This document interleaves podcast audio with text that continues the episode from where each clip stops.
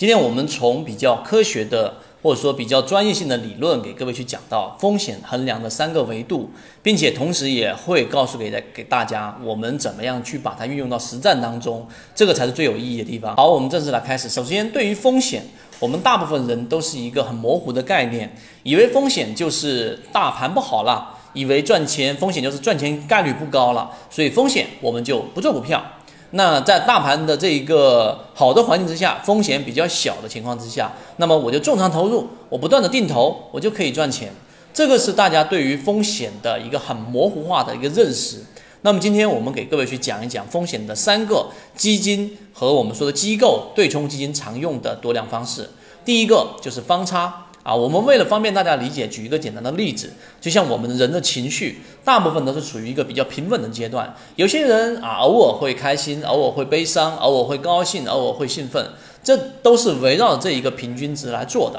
所以呢，这种情况下是属于正常的。那我们把它说为方差。方差的定义就是对于均值的偏离幅度比较小。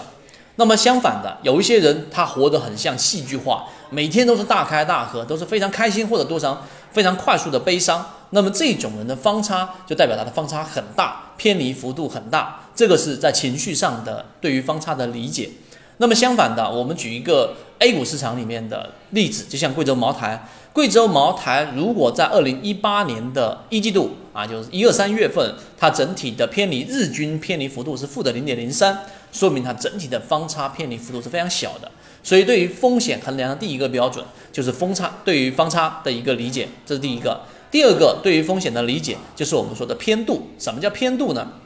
就相当于是呃我们所理解的一个个股，对吧？呃，我们以举举例子，一只个股，呃，这个正和集团啊，举个例子，那么它呢，就相当于是它跟贵州茅台就完全相反。它举个例子，五十个交易日里面，它有四十个交易日全部都是属于正向的，就属于我们说的这种在盈利的这一种上涨的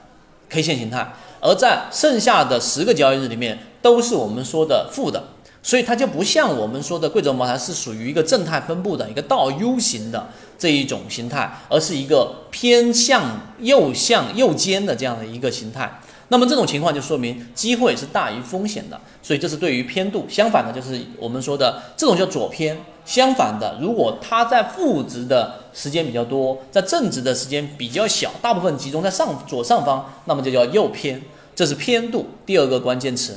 第三个关键词叫做肥尾。任何一个事件啊，然后我们说 A 股市场里面的，它大部分都集中，像贵州茅台集中在中轴这个地方，那么它呢偏离的幅度就比较小，方差比较小。但是呢，如果是极小数发极少数发生的这种事件，都会像这个倒 U 型的最边沿的这个地方，就叫尾巴啊，这个倒 U 型的尾部。那么当这个事件如果由原来小概率变成大概率的时候，这个时候这个尾巴就会翘起来，我们就称之为肥尾。所以衡量风险的三个重要要素，第一个就是方差，第二个就是我们说的偏度，第三个就是肥尾。那么这三种事件其实不光用于 A 股市场，也用于我们说的很多啊身高的衡量啊，很多方方面面。那么今天时间的关系，我们只能给各位去一个操作的话呢，我们还是要有一些操作的细节。如果你对于刚才我们所说的这一个方差，对于刚才我们所说的这一个